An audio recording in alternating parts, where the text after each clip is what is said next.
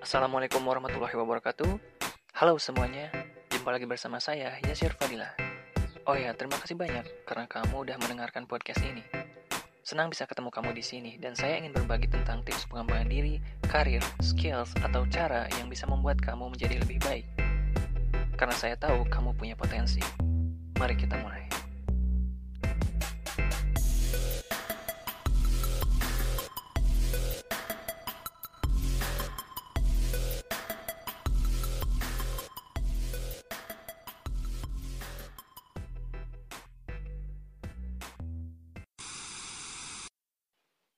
Ruang Guru adalah platform edukasi yang terus berkembang. Saya tertarik dengan Ruang Guru karena dulu saya pikir ini akan jadi solusi buat pendidikan di Indonesia. Dengan mengusung konsep yang inovatif dengan menggunakan teknologi, membuat Ruang Guru menjadi pionir startup berbasis pendidikan di Indonesia. Sebenarnya saya agak kaget ketika mendengar salah satu pendirinya adalah Iman Usman. Ya karena saya pikir eh, dia masih tergolong muda ya. Eh, saya sempat membaca kisahnya di, di buku yang on top kampus ambasador. Nah ternyata kiprahnya terus berlanjut. Ia konsisten dengan apa yang dikejarnya. Nah terus ada salah satu kutipan eh, dari Iman Usman yang masih saya ingat dari buku YOT itu. saya kurang ingat ya saya agak lupa kata-kata uh, itu secara persisnya, tapi kurang lebih begini. Katanya, saya ingin membuat pertemuan itu adalah pertemuan yang berharga, dan saya ingin menjadikan perpisahan itu uh, adalah perpisahan yang uh, berkesan atau yang baik. Dari kutipan itu, saya jadi sadar dengan arti sebuah pertemuan, karena kadang kita nggak memaksimalkan atau nggak memanfaatkan waktu pertemuan kita dengan orang lain dengan baik. Padahal kita nggak tahu apakah itu pertemuan yang terakhir atau bukan.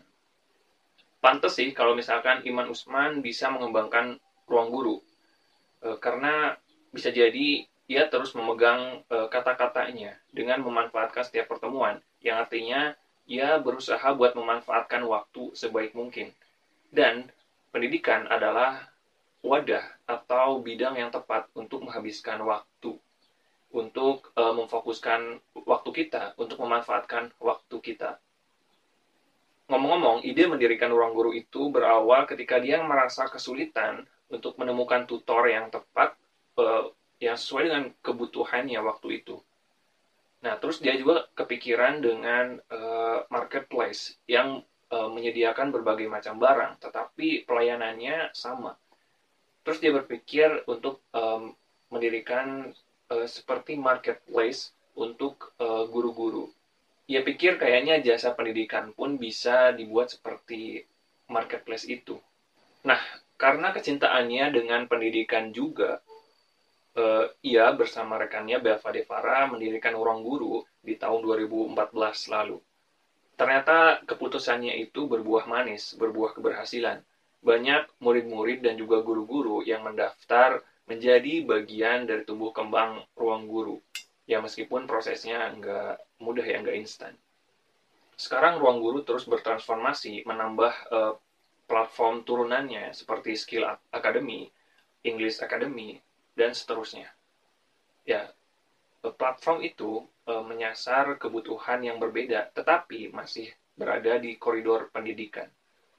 Sepertinya kesamaan passion antara Iman Usman dan Belva Devara di bidang pendidikan itu yang membuat mereka terus e, konsisten mengembangkan pendidikan di Indonesia.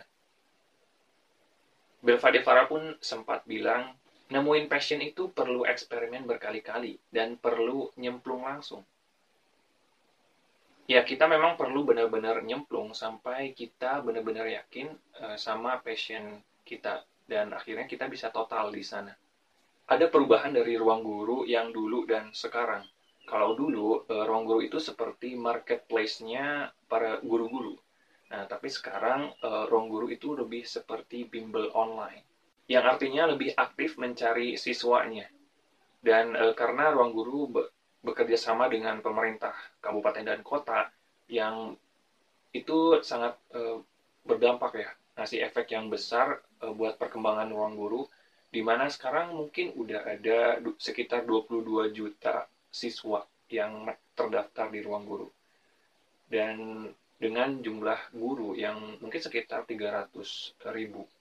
Kita sepakat ya, kalau keberhasilan ruang guru itu nggak diraih dalam waktu semalam. Ya, prosesnya panjang dan berliku. Tapi ada satu hal yang bisa kita pelajari dari proses uh, perjalanan ruang guru adalah tentang konsistensi dengan apa yang kita cintai dan apa yang kita pedulikan. Karena ketika kita cinta dengan apa yang kita kerjakan dan kita peduli dengannya, kita nggak merasa seperti kerja. Karena lelahnya pun menyenangkan. Seperti seorang atlet yang harus keringetan dulu untuk merasakan hasil pencapaiannya. Tetapi ia tetap happy eh, menjalaninya. Kesuksesan apa pun selalu meninggalkan jejak. Kalau kita ingin mengikuti jejak itu, kita harus jeli melihat jejak-jejaknya dari awal, dari awal perjuangan, bukan dari ketika ia sudah sukses. Jejak kesuksesan ruang guru pun bisa kita ikuti. Caranya adalah dengan nyemplung ke dalam bidang yang kita cintai dan kita pedulikan. Dan akhirnya kita bisa total di sana Lalu kita bisa memanfaatkan waktu kita sebaik-baiknya di sana. Semoga bermanfaat. Saya Sirfadila, sampai jumpa di episode selanjutnya.